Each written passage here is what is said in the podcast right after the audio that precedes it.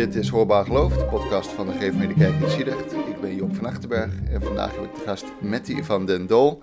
Uh, normaal gesproken is dit bij mij thuis aan de keukentafel, maar vanwege coronavirus-uitbraak via Zoom. Uh, goeiedag, Matty. Ah, goeiedag Job.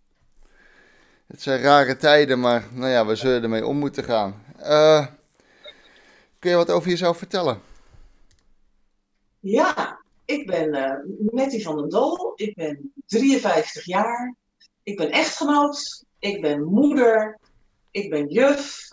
En uh, ik ben bewoner van, uh, van Zuid-Holland. Hele mooie plek hier. En ik woon hier in Sliedrecht. Ja. Ja, we hebben elkaar al eens eerder gesproken. En ik, ik vind dat je bijzonder werk hebt. En dat lijkt me ook werk wat nu best wel moeilijk uit te voeren is, gezien de, de, coronacrisis? Ja, nou ja. Uh, ik, uh, ik ben parttime uh, juf. En ik vind juf een hele leuke naam. Ik vind vrolijk. En uh, ben ik altijd geweest. Ja, is, is ja, vanaf, vanaf mijn 21ste sta ik voor de klas. En ik sta voor de klas in Rotterdam. En ik sta voor de klas op hetzelfde adres waar ik in 1988 begonnen ben als juf op een school voor speciaal onderwijs. En uh, op dit moment zit er datzelfde, uh, in diezelfde straat zit er een uh, praktijkschool. En sinds 1988 tot nu ja, ben ik dus helemaal ver, ver, vergroeid geraakt met de Vijverlosstraat. Dat is echt mijn straat, daar geef ik les. In het Oude Noorden. En ja, het is een, een bruisende straat aan het worden. Het wordt prachtig gerenoveerd. En uh, ik kom daar ontzettend graag om, uh, om les te geven. Ik uh, ben docent van de entree-klas, entree 5. En mijn leerlingen zitten in de examenklas van de praktijkschool. Maar zij doen door de entree examen MBO 1. En daar ben ik apetrots op. En bij, bij praktijkschool, wat, wat moet ik me daarbij voorstellen? Wat, wat, wat zijn die praktijkvakken? Onze kinderen die uh, zaten op de basisschool en die vonden de doevakken veel leuker dan de leervakken. Dus dan in groep 7 dan ga je een, eh, een gesprek aan, een beetje over uh, je, je, oriëntatie op het vervolgonderwijs. En de meeste kinderen hebben toen al in groep 7 gezegd van, oh, als ik van die leerplicht af ben, als ik 18 ben, dan wil ik nooit meer leren. Nou, en in Nederland vinden wij het een goed idee als je je leven lang leert. En daarom uh, zijn er beroepsopleidingen. En als je het MBO doet, dan volg je een beroepsopleiding. Maar ja, MBO vereist een, diploma van het voortgezet onderwijs. En dus uh, zullen kinderen van de praktijkschool een diploma moeten aanbieden om toegang te krijgen tot het MBO. Nou is het bij de praktijk zo dat onze leerlingen het leuk vinden om te laten zien wat ze kunnen, maar ze vinden het niet zo heel erg leuk om dat op te schrijven en om daar nog eens stukken over te lezen, om daar moeilijke schrijftoetsen van te krijgen. Zij vinden het gewoon leuk om ons uit te nodigen bij hen op stage, zodat ze zeggen: kom maar kijken. En dan laat ik in de praktijk zien wat ik de afgelopen jaren geleerd heb van de leerplicht, van al het onderwijs wat ik gekregen heb. En binnen dat praktijkonderwijs stellen wij dan ook praktijkgerichte toetsen op. Sommige toetsen doen we op de stage, dat is een uh, proeven van bekwaamheid en allerlei uh, uh, bezoekjes vooraf.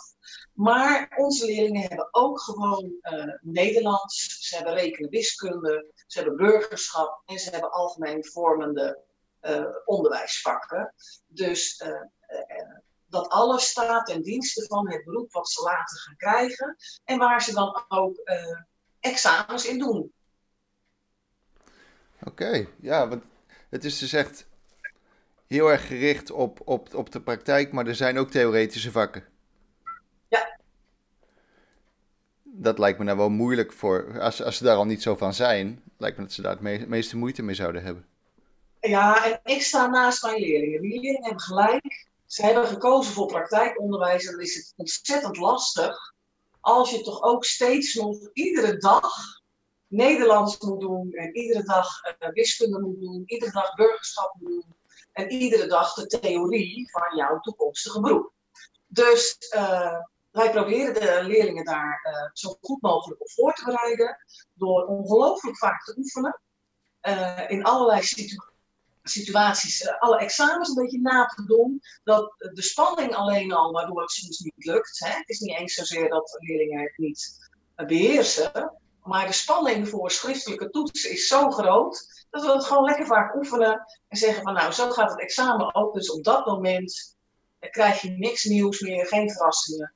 En dan uh, met alle uh, toerusting die je de afgelopen jaren in het Nederlands onderwijs gehad hebt, vinden wij dat jij klaar bent voor het examen. En als je door ons bent uh, toegestaan om examen te doen, dan gaat het lukken. Dan staan wij daarvoor in. Want we willen niet dat onze kinderen ja, mislukken is geen optie, maar even zo te zeggen. Als het devies van de Green bent, dan ben ik het helemaal mee eens. Wij werken dan bij accent, maar mislukken is geen optie. Nee, we gaan het gewoon doen dat iedereen dit kan. Bij ons op school, die in de entree zit. En hoeveel jaar zijn ze daar, daarvoor al op die school geweest als ze in de examenklas terechtkomen? Ja, ik vind dat de leerplicht begint bij vijf. En vanaf dat moment uh, gaan we tellen. Dus iedereen heeft daar kei en keihard aan meegewerkt. De meeste scholen zijn uh, al welkom vanaf uh, vier. Dus ja, de juffrouw van groep 0 en de juf van groep 1 heeft daar aan meegewerkt. Alle mensen op de, op de basisschool hebben daar aan meegewerkt. Misschien wel op een speciale basisschool is daar hard, hard aan gewerkt samen met de leerling, samen met de ouders, samen met een heel team dat er staat. En bij ons op school komen ze gewoon na groep 8. Dus een jaar, uh, een jaar of 12, 13. En mijn leerlingen die zijn, ja, ik heb één leerling van 15, ik heb wat leerlingen van 16, ik heb wat leerlingen van 17. Ik heb ook wat leerlingen die van allerlei omzwervingen, gehad hebben, uh, een stop in het onderwijs en dat ze nu toch zeggen van ja, ik ben zonder diploma van school afgegaan. Ik ben 18, maar ik wil heel graag MBO inhalen op de entree. En als het uh, ja, regionaal verwijzingsteam en alle mensen die erover gaan daar uh, akkoord mee geven, dan mogen we met verlengde leerplicht uh, ook leerlingen van 18 nog de kans geven om bij de entree zo'n prachtig mooi MBO 1 diploma te halen. En zo'n jongen van 18 aan bijvoorbeeld, waar, waar komt dat dan, tenminste als je erover mag praten, waar komt dat vandaan? Dat, dat ze dan nog wel dat doel willen bereiken? Ja joh, wij doen een podcast, ik heb dat nog nooit gedaan. Uh, sommige dingen vind ik heel lastig om uh, dat op een podcast te zeggen, want ik weet niet waar het allemaal terecht komt. En ik heb jou ook van tevoren gevraagd, mag ik hem terugkijken? Dat ik geen dingen over individuele uh, verhalen vertel, waardoor je een kind kan herkennen. Tuurlijk. Dus ik wil het in verband met privacy, wil ik het zo ja, zo, zo mooi mogelijk uh, vertellen, zodat ook alle kinderen uh, daar zich fijn bij voelen. Uh, ja, bij ons zijn er leerlingen van 18 die bij de topacademie een schildersvakopleiding hebben. Ik heb leerlingen die hebben een, een techniekopleiding. Ik heb leerlingen die halen een, een horeca-diploma. Ik heb veel leerlingen die doen detailhandel.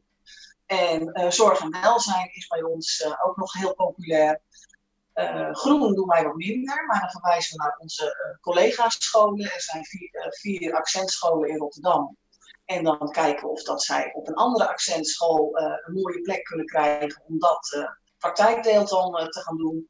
Maar ja, de meeste kinderen bij ons op centrum, die gaan voor techniek, die gaan voor zorg en welzijn en die gaan voor detailhandel en horeca.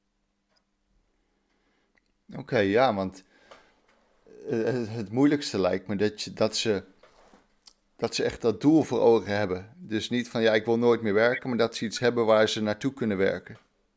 Nou, dat is zo ontzettend leuk, want als de leerlingen bij mij komen in, in klas 5, dan hebben ze dat hele traject al gehad. En ergens tussen de puberteit van de, brugklas, je kent dat wel, en de tweede, gaan we een, een, een, gesprek aan met de leerlingen in, in de tweede en de derde klas over hoe zie je je toekomst nu. En dan zie je dat dat akelige idee van groep 7, dat dat gaandeweg gaat veranderen. Er zijn maar heel weinig studenten in Nederland die vrijwillig kiezen om zonder diploma van school af te gaan en die zeggen ik wil helemaal niet leren. Nee, het ligt bij uh, het onderwijs om het uh, ja, om het onderwijs zo uitdagend te maken dat leerlingen zeggen: Ik wil graag een beroepsopleiding doen en ik wil daarvoor serieus een diploma halen. En als je bij mij zit in MBO 1, dan mag je met het diploma dat je krijgt, dan heb je startkwalificatie om MBO 2 te gaan doen. En uh, zeg tien jaar geleden gingen leerlingen van de praktijkschool af met een uh, certificaat voor praktijkschool. En nu hebben ze een MBO 1 diploma. Hoe mooi is dat? Ja, ja. ja want dan, dan, dan heb je ook mogelijkheden. Ik heb, zelf, ik heb zelf de huishoudschool gevolgd, tenminste zo, zo heette dat. Dat was de Schaans in Sleeuwijk. Um, en daar had je dus ook, uh, dat was de middelbare school, uh, had je dus verzorging, uh, zorg en, wat jij waarschijnlijk zorg en welzijn noemt, detailhandel, Precies, mode ja. en kleding en secretarieel werk. En ja. Nou ja, dat, daar zaten toch over het algemeen leerlingen die zoiets hadden van ja, ik ga hierna gewoon niet doorleren. Ook al werd daar wel om gevraagd, ja. oh, uh, ga je nog naar het mbo, uh, je kunt nog van alles gaan doen. En een hoop wilde dat niet, die, die, die wilde, ja, die hadden andere doelen voor ogen. En ja. Ja, ik weet nog, er waren bij mij in de klas waren er niet zoveel hoor, die daarna nog iets gingen doen.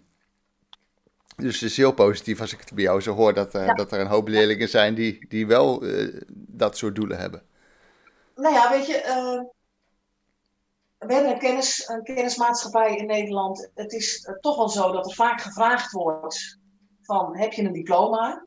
En dat is denk ik een verschil met mijn jeugd en met jouw jeugd. Dat anno nu dat al gewoon van jongs af aan een, een, een, bekendheid is. Het is eigenlijk een soort feit. Het is niet helemaal zo dat je zonder diploma's nergens komt. Dat is absoluut niet zo. Alleen het is makkelijker als je in een land als Nederland gewoon kan zeggen: Ik heb dat en dat diploma. Want dan weet eventueel een werkgever waarvoor uh, je opgeleid bent. En of dat de sollicitatie past bij wie jij uh, bent uh, met de ontwikkeling die je op dit moment gehad hebt. Ja, ja. Ja, en ik, ik, merk bij mezelf dan ook wel, ik overweeg nog wel eens HBO te gaan doen in mijn deeltijd. Maar ja, ik heb MBO 3 en dan mag het niet. Je moet MPO 4 hebben. Ja, of je moet zijn toelatingsexamen gaan doen. Maar daar, daar hik ik dan een beetje tegenaan. En dat zie ik eigenlijk niet zo zitten. Uh, ik was nooit zo goed in rekenen. Maar ja, dat is wat het is.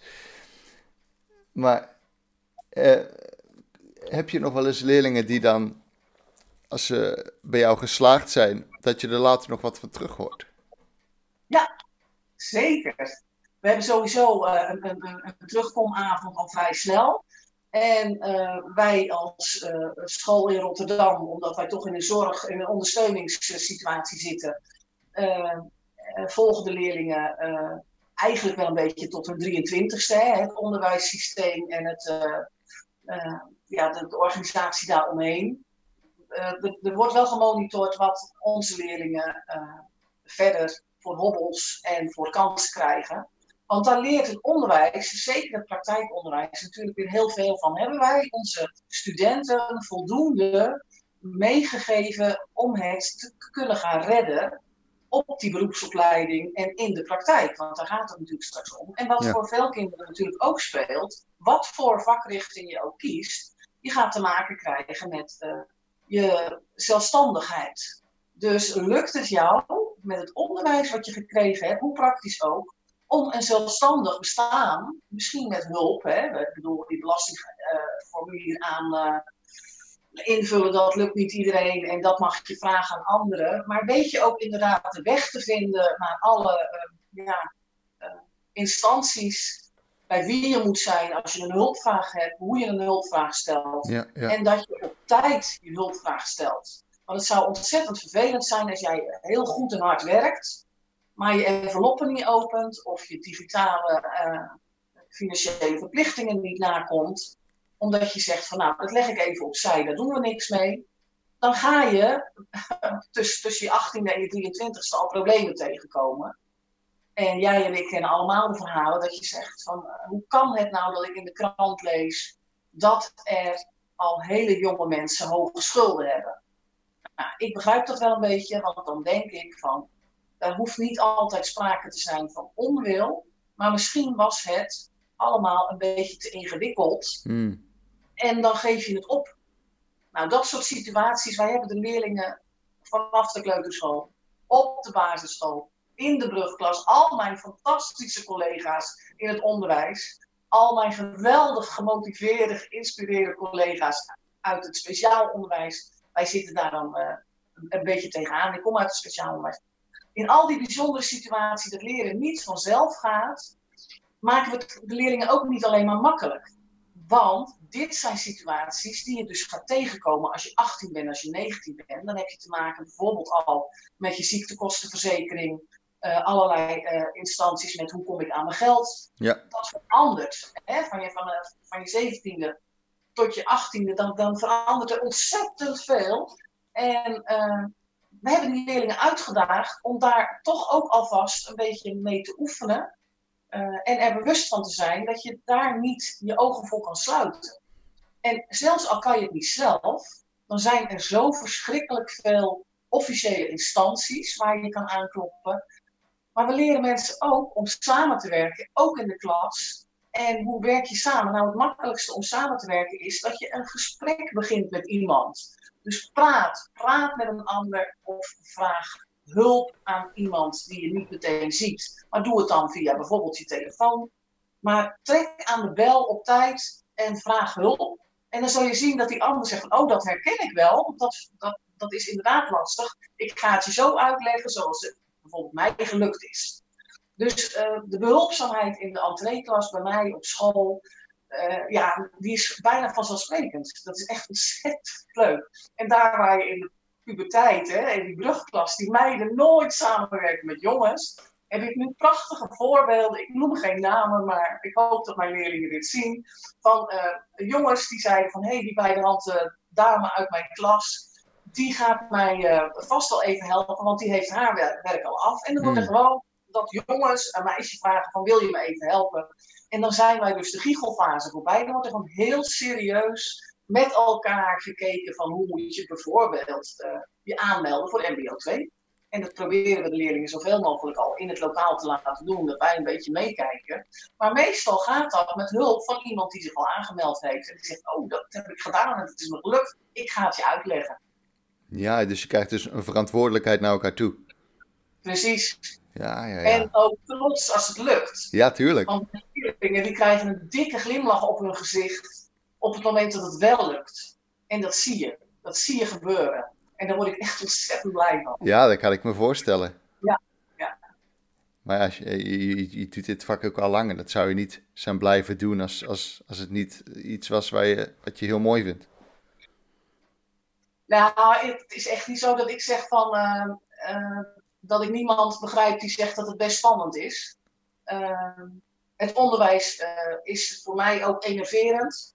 Ik vind het ontzettend spannend eh, of dat ik het wel kan. Iedere dag weer. Mm. Er komen zoveel dingen waarvan ik steeds denk: oh, dit heb ik nog nooit bij de hand gehad. En nu ben ik dus al juf sinds 1988, moet je nagaan. Uh, nee, het is niet zo dat ik een gelopen race als juf heb ik vind het een spannend beroep. En uh, iedere dag is uh, een uitdaging omdat er ja, situaties voorkomen bij, uh, bij elkaar waarvan ik denk van goh, kan, kan ik hier wat mee? Kan, kan ik hier ja, een goede juf voor zijn? Maar ja, dan ga je naar huis en dan denk je er nog eens over na. En zelfs als die dag niet gelukt is, dan kom ik ook terug. Ja, ja. Ja, mooi. Ja. Uh, iets anders waar ik nieuwsgierig naar ben, is, is ik weet dat je een, als ik het goed herinner, een deeltijdopleiding doet. Uh, hiernaast. Ja. jij had het net over uh, dat jij misschien wel nog eens wilde gaan bijscholen. Ja. En dat je zei van ja, ik denk misschien is, misschien en twijfel. Dat je twijfel uitsprak en dat je misschien dacht van kan ik dit wel of kan ik dit niet? Nou ja, ik ben van de PABO afgekomen in uh, eh, 1988. Dat was een geweldige opleiding. Maar daarna had ik wel zoiets van uh, even niet meer, uh, niet meer bij scholen. Hmm. Terwijl dat in het speciaal onderwijs best gewoon, gewoonlijk is.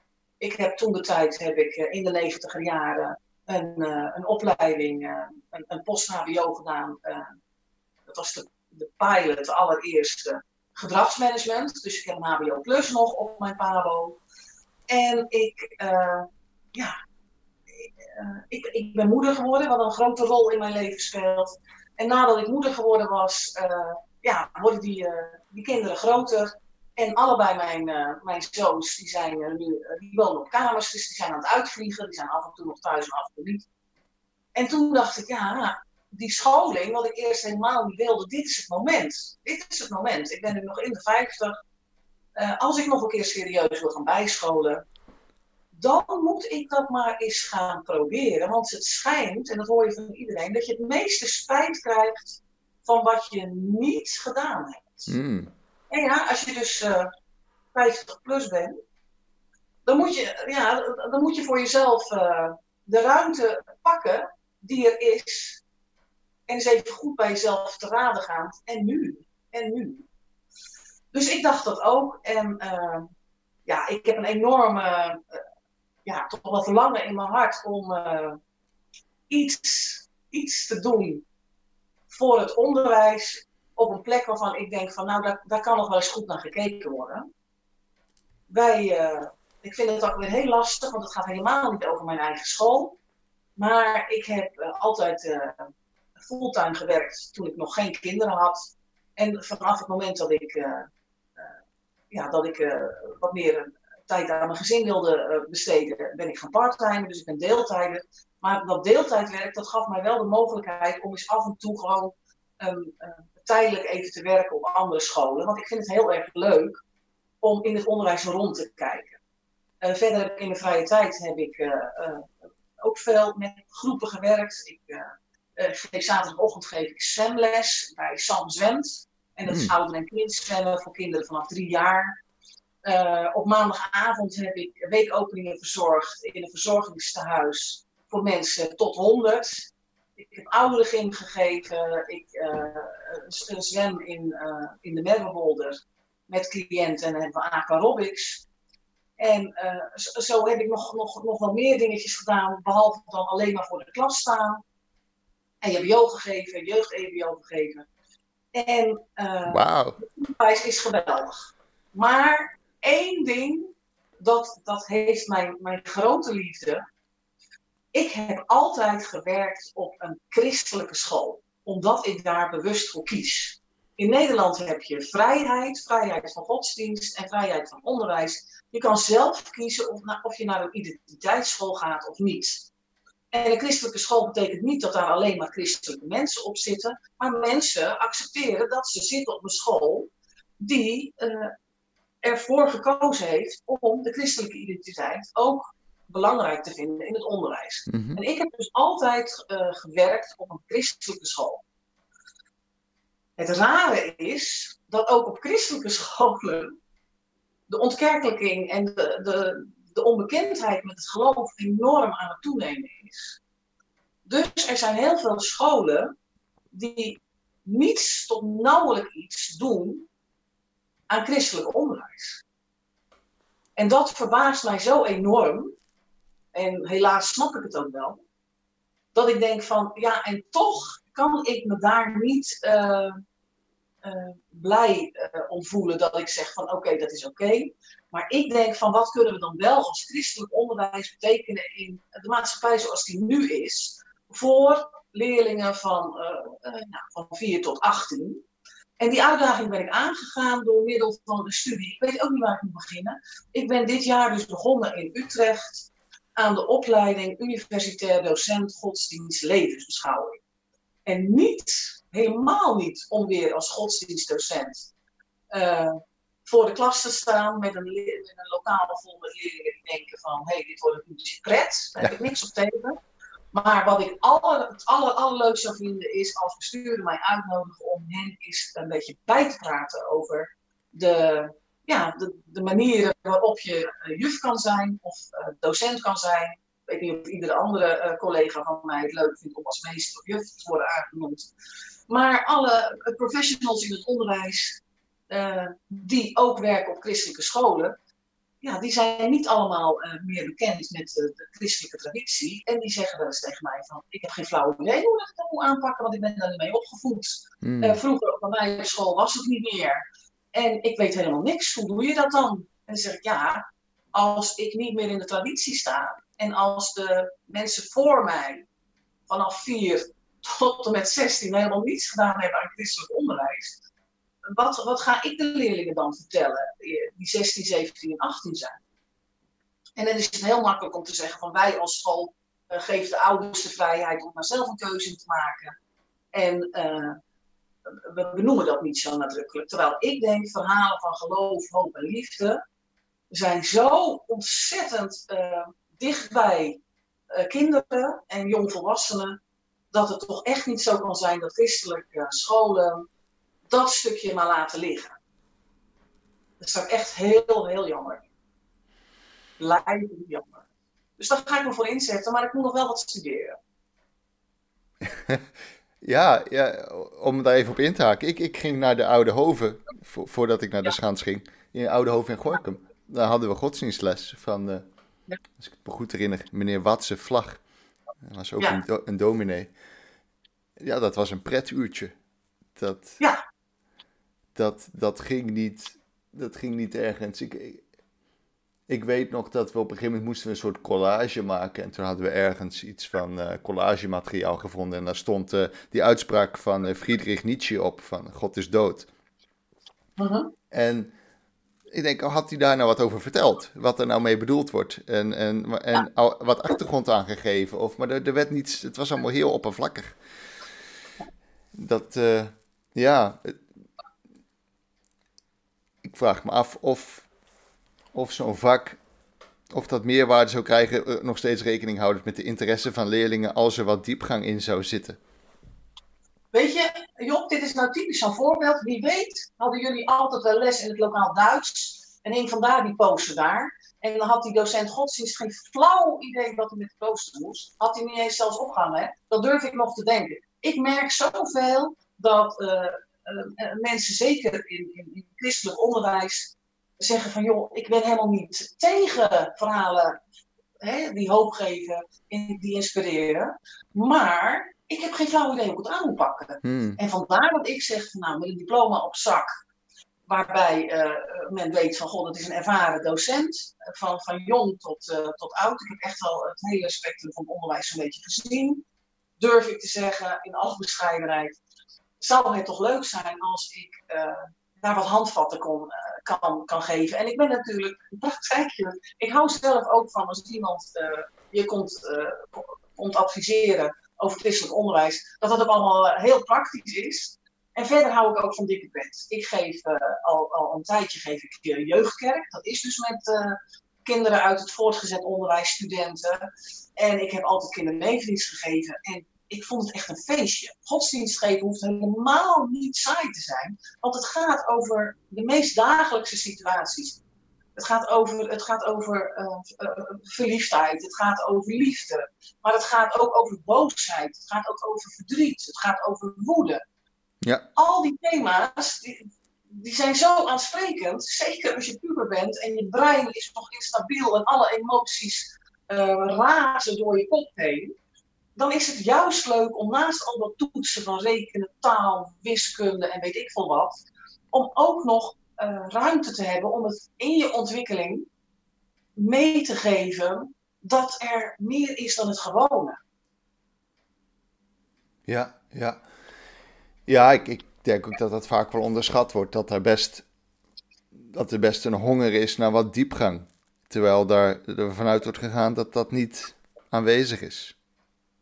Nou ja, ik ben uh, twee jaar geleden ben ik naar een, een, een, eh, informatiedag geweest. Volgens mij was het van, nou misschien wel van Job. Ik weet het niet zeker of, of van, uh, van iets anders. Maar in ieder geval, het, het, het, het, christelijk onderwijs heeft verschillende type scholen. Je hebt scholen waar elke dag bijvoorbeeld gebeden wordt. Waar elke dag wel iets van, of een, een, lied, wat, wat, wat bij christelijk geloof hoort te zingen of om een verhaal te vertellen of uit de Bijbel te lezen.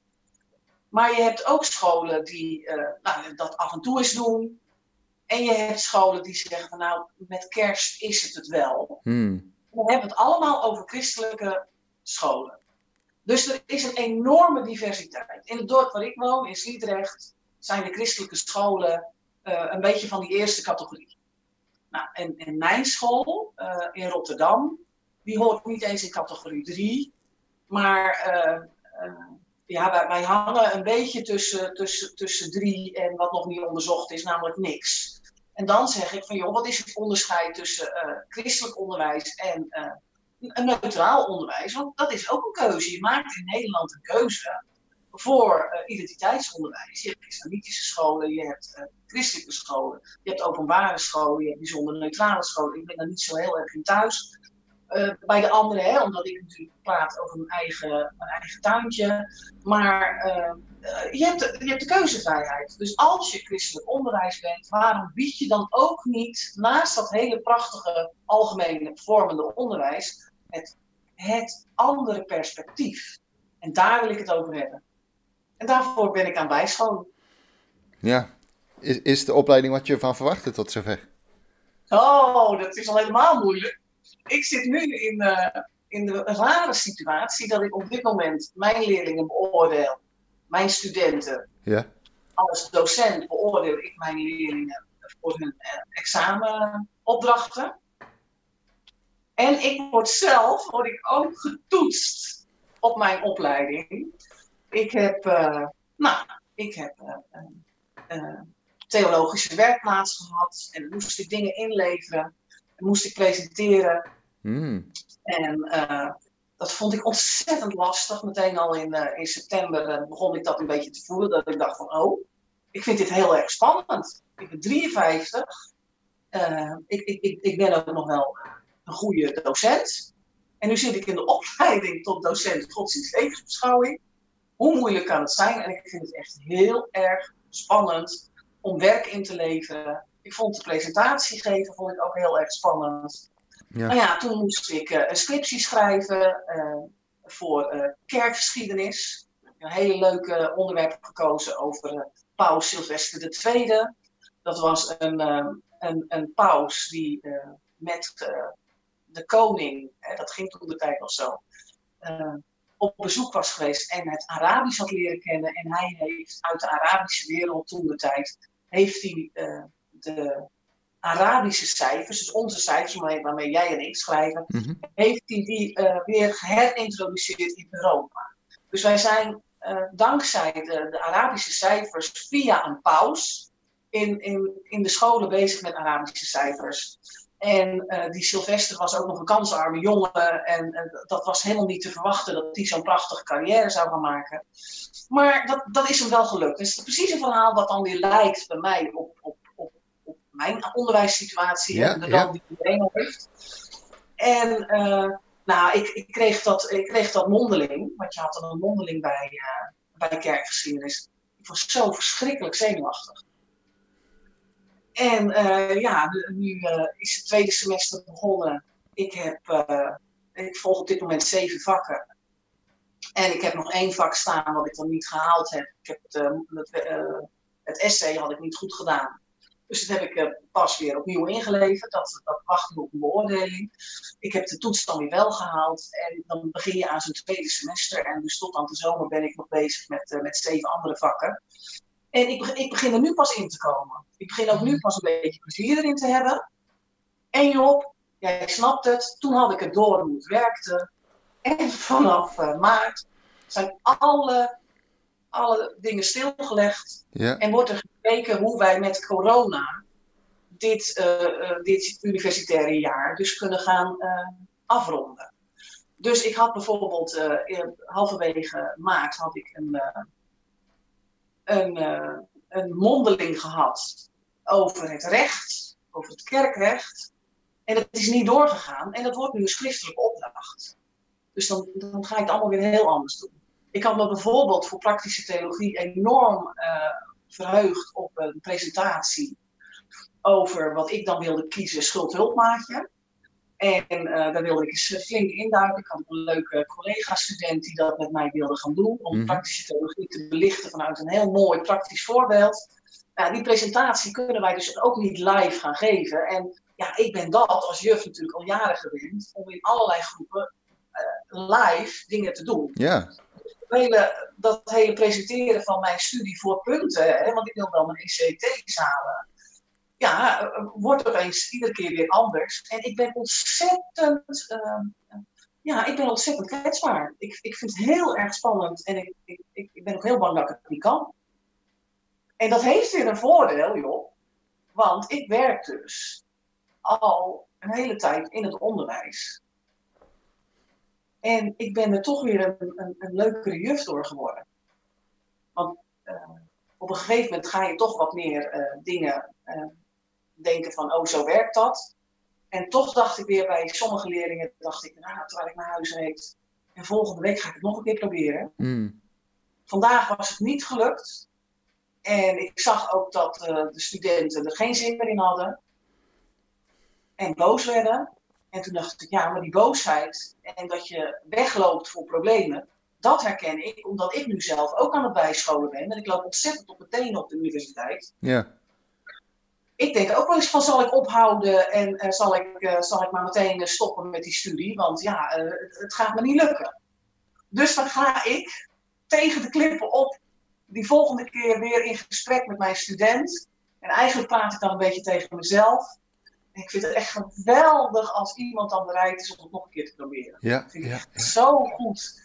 En ja, ik hou van complimentjes geven, maar ik, ik probeer echt een beetje ja, bijna. Uh, ik weet helemaal niet hoe dit valt bij onderwijs in Nederland, maar ik, ik heb echt wel een beetje moedergevoelens voor mijn studenten. Ik wil ook echt dat het gaat lukken. Ik dat snap ik. Zo. Ja, tuurlijk. Ja, ja. Er, is, er is vrij weinig onderscheid tussen mijn eigen zoons en mijn leerlingen wat betreft de gunfactor uh, op, op succes.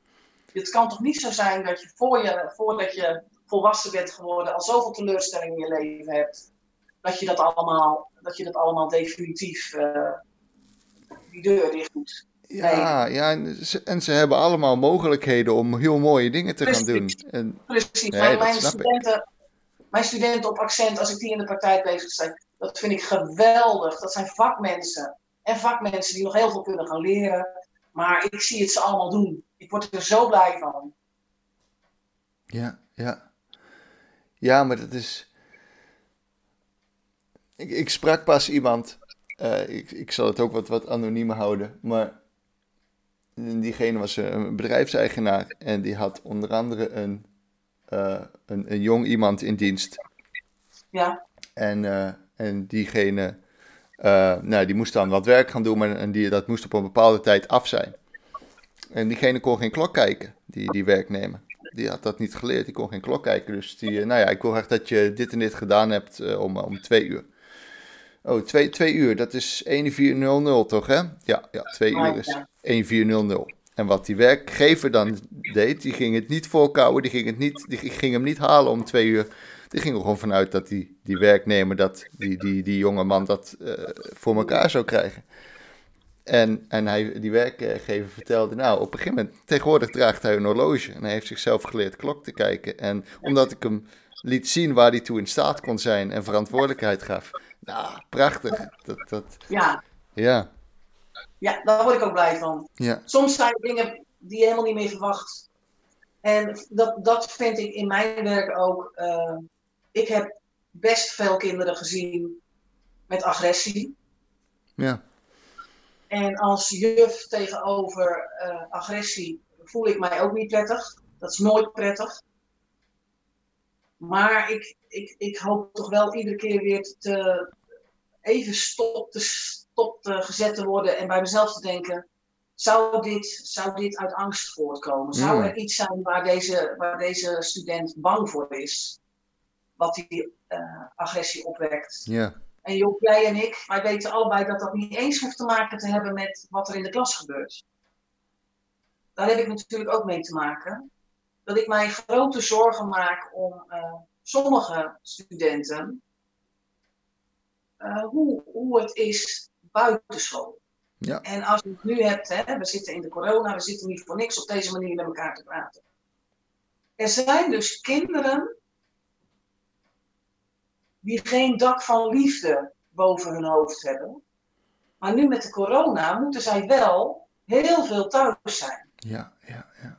Nou, als je het nou ergens over hebt waarom ik ga bijscholen, dan is dat een van uh, de dingen die bij mij in de top 3 staat. Om daar, uh, om daar uh, ja, handen en voeten aan te krijgen als zijnde iemand die in gesprek gaat met schoolbesturen. Want ja, sommige mensen hebben ook nog het idee van dat, dat christelijk onderwijs dan happy de kleppy zou moeten zijn. Nou, dat kan. Er zijn periodes in je leven dat je heel blij bent. Maar dat blijft niet zo. Er zijn ook altijd verdrietige momenten. En er zijn ook situaties van machteloze woede. En daarin moet die docent ook zijn weg kunnen vinden. Dus je, je kan jezelf nooit opzij zetten als jij weet dat je machteloos staat ten opzichte van dingen die, die kinderen gebeuren. En het is een romantisch beeld om te denken dat uh, een telefoontje naar uh, de kinderbescherming alles, alles kan, uh, kan goedmaken. Dat is helaas niet zo. Want zo werkt het niet. Er is heel veel verborgen verdriet, maar ook ja, ver, ver, verborgen kinderen in de knel. Ja. Achter gesloten deuren. En op dit moment met het coronavirus maak ik mij daar absoluut zorgen om. Ja. Ja, ja.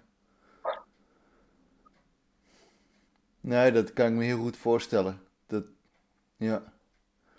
Ja. Ik, ik heb een pleegbroertje en een pleeg, twee pleegzusjes, ben ik mee opgegroeid. En ja, die kwamen ook uit gezinnen waar het allemaal niet, niet makkelijk was. Ja, die zaten niet voor niets in het jeugdzorgcircuit.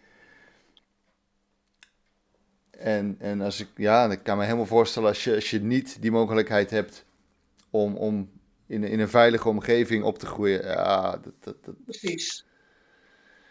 Ja. Precies. En het lijkt me, ja, je hebt me wel eens verteld, we zaten toen bij de liturgiecursus Ja. in de kerk. En toen zei je ook dat jij, jij jezelf, heel, jezelf heel erg op kan laden bij de kerkdiensten zelf. En dat Ja. is nu natuurlijk ook iets wat op het moment wegvalt. Onze kerk die heeft op bepaalde momenten de kerk dan opengesteld. Hè, met coronamaatregelen mogen nooit drie mensen, meer dan drie mensen tegelijk eh, in de kerkzaal zijn. En sowieso eh, alle regels van de regering aanhouden. Ja, Maar eventjes in, eh, ja, in een kerk binnenstappen. Dat, dat is voor mij eh, iets waar ik echt eh, behoefte aan heb. ja, voor mij is het een hele fijne plek, een kerk. Ik, ik, ik, ik ben nu thuis, absoluut eh, kind van God. Maar het is ook fijn om actief over de drempel te stappen en een kerk in. Dan heb ik toch ja, een kinderlijk idee van dit is het huis van God. En nog net ietsje meer dan thuis eh, kom ik daar eh, ja, in, een hele bijzondere, mooie, voor mij veilige plek. En ook als ik dit zeg, dan weet ik weer dat de kerk en de kerkhuizen echt niet eh, zonder, zonder, zonder, zonder fouten zijn. Want, want zeker, dat weten we, is er ook in kerkgebouwen heel veel akeligs gebeurd met, met onvrijwillige dingen waar ik heel verdrietig van word. En dat is ook gebeurd in, in kerkgebouwen. Maar dat neemt niet weg dat eh, ik altijd een hele fijne ervaring heb als ik een kerkgebouw instap. En dat is ook eigenlijk waar ook ter wereld. Hm. Dat, is, dat is echt wat anders dan dat ik bijvoorbeeld een, eh, een hotel binnenstap of een museum. Als ik een kerk binnenstap, eh, dan voel ik mij eh, in het huis van God. En dat Ja. vind ik echt heel, heel fijn. ja nee, dat, dat, dat begrijp ik. Ik bedoel, ik, ik ben relatief nieuwkomer. Maar ik, ik merk ook nou dat ik het echt enorm ben gaan missen. Van het, Oh ja. het naar de kerk gaan en het, het, het samen zijn. En we hebben nu als, ja, als, als best mogelijke alternatief de stilte momenten Ja. tijdens de week. Eh, nou, dan merk ik ook wel, ik, ik heb af en toe dienst dat ik de kerk openzet. En dan merk ik ook dat mensen dat, dat erg op prijs stellen. Dat ze even gewoon stil in die kerk kunnen gaan zitten, kaarsje aansteken. Rustig, Precies. rustig nadenken. Ja. Ben je wel eens in een, in een dienst in het buitenland geweest waar je het gewoon niet kon verstaan? ja, ik ben een keer in Canada naar een Grieks-orthodoxe dienst geweest. Ja. Het was drie uur lang. En dat geeft mij aan dat, ook al versta ik het niet, want ik heb ook dat soort eh, ervaringen. Dan op de een of andere manier is het toch anders dan inderdaad als je bij andere groepen mensen komt, niet in een kerkgebouw. Overal waar ik kom en waar ik ooit gekomen ben op de vakanties, als ik een kerkdienst gaan, eh, gaande was, als die kerkdienst gaande was en ik stapte daar binnen, dan begreep ik het niet qua eh, woordelijk eh, de, taal, de vertaling van wat er gezegd werd. Maar de, de, de nabijheid en dat je daar dan toch ook samen met anderen eh, toch ook eh, ja, een godservaring hebt, Hmm. het godmenselijke betrekkingsgebeuren, spiritualiteit ervaart. Voor mij, eh, ja, voor mij is dat echt heel, heel waardevol en ook heel universeel. En vandaar dat stilte in de kerk ook prachtig is. Ja, Ja, ja, ja. Het, het transcendente is daar toch aanwezig. Uh, we, we, zitten nu ongeveer aan iets na drie kwartier. Uh, Mattie, is er nog iets bepaalds waar jij het graag over zou willen hebben? Ja, uh, Job, hoe vind je het gaan? Je hebt nu een paar uh, podcasts helemaal uitgewerkt. En hoe is het voor jou? Ik vind het vreselijk leuk om te doen. Ik, oh, leuk. ik kijk er ook altijd erg naar uit. Ja. En je hoort altijd weer verschillende verhalen. En ik, ik, ik merkte toen ik, toen ik hiermee begon. Uh, ja, mensen vragen je wat is het dan? Het was toch veel nieuw. En, en zelf zit ik zo in de IT-sector. dat het, het is voor mij heel, heel erg gangbaar. Maar uh, nou ja, dat, dat, je merkt wel, er is wel, was wel nieuwsgierigheid. En mensen waren wat, wat terughoudend. Maar nu, nu het een beetje bekend is van wat is het nou? Oh, het is eigenlijk gewoon een gesprek. En ja. Uh, dan, dan merk je mensen worden wel wat, wat, wat opener er naartoe. En die komen ook nu naar me toe met, joh, ik, ik zou ook wel willen. En oh. daar word ik echt heel blij van, want... Ik heb het lang uit, uh, uitgesteld, hè. Jij vroeg mij van de winter, toen ik nog niet begonnen was. En toen had ik zoiets van, nou, ik wil hem sowieso van tevoren zien. Dus iedereen die eventueel twijfelt, dat mag. Job heeft mij gezegd dat ik hem voordat hij uh, uitgezonden wordt, Altijd. helemaal mag nakijken. Ja. en ja, er kwam van alles nog op tussen. Ik had het heel druk met de studie en met uh, andere dingen. En uh, op de een of andere manier hebben we nu vanwege alle stilzettingen, heb ik toch ook al de tijd gekregen om dit zo samen met jou eens te doen. Ja. Nou ja, en, mensen luisteren ook naar elkaar. En, en mijn, mijn doel met de podcast was eigenlijk om de gemeente buiten de vier muren te plaatsen. Ja, Maar mij ook. je merkt ook dat, de- dat de gemeente naar zichzelf toe meer van, zich, van elkaar leert. En ja, dat, dat, dat was iets, had ik helemaal niet bij stilgestaan, dat dat ook zou kunnen gebeuren. En, en reacties van buiten. Ik bedoel, eh, in één keer stonden we met een, een, een pagina vol artikel in de EO-visie. Oh ja, ja, dat heb ik niet gelezen, maar ik heb erover gehoord, ja. Ja, dat had ik helemaal niet zien aankomen, maar dat ging dus via het kompas hadden ze het ingelezen volgens mij. In één keer belde de EO Alexander op, dus, dus de dominee. En Ja. ik, ik zei tegen Alexander, nou ja, dit mag jij eh, gaan doen. Hou mij maar lekker Leuk. op de achtergrond. Eh, maar ik, natuurlijk was ik, was ik best wel trots. Dat, dat, eh, Ja. Schijnbaar zijn we de eerste kerk die zoiets doen. Dus dat het iets anders is dan gewoon de dienst online hebben. Dit soort gesprekken. Maar ja, er zitten allerlei heel erg interessante mensen in een kerk. Die allerlei verhalen hebben en, en achtergronden. En ja, zoals ik nu met jou een gesprek heb, vind ik dat echt superleuk. En eh, Nou, weet je wat ik het allerleukste vinden, Job, inderdaad? Kijk, mensen die al in een kerk zitten, die, die hebben heel veel vergelijkingsmateriaal. En eh, die komen ook wel aan hun informatie. Maar jouw eerste insteek was van, ik wil gewoon podcast maken, zodat andere mensen eens een beeld krijgen bij van, wat houdt geloven nou in? Ja. En je doet dat via een, een, een collage van, nou, ik laat gewoon verschillende mensen zien. Daar praat ik mee en dan kan je eigenlijk zien hoe, eh, eh, hoe zij zich verhouden tot wat jij, wat jij eh, in je dagelijks leven al kent. ja, ik hoop, en uh, ja, dat zou ik echt fantastisch vinden als er mensen zijn die zeggen: Ik ben totaal niet in opgevoed. Ik ben gewoon nieuwsgierig. Uh, kan je, hè, kan je, ik heb die niet vragen, dan kan ik die stellen. En dat hmm. vind ik geweldig. Dus ik doe het vooral voor de mensen die inderdaad onbekend zijn. Ja, ja maar en je ziet ook dat, dat binnen een kerk zijn er heel erg veel verschillende uh, ideeën over al is het maar een bepaalde bijbeltekst. Dus wij hebben die WhatsApp-groep waarin uh, de dominee ons vraagt van... joh, wat vinden jullie nou van de tekst die we het zondag over gaan hebben? En dan merk je, het zijn altijd heel erg verschillende onderwerpen.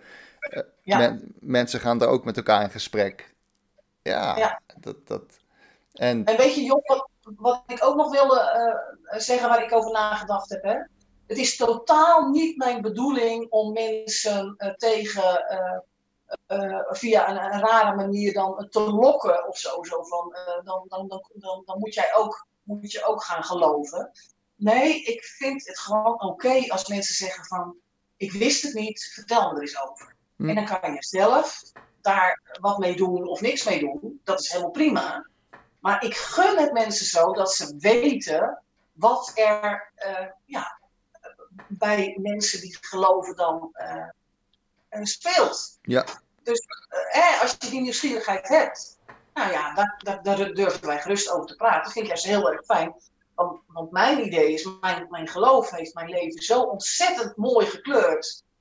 En uh, verhalen van geloof, verhalen van hoop, verhalen van liefde, die zijn voor mij gekleurd door mijn geloof.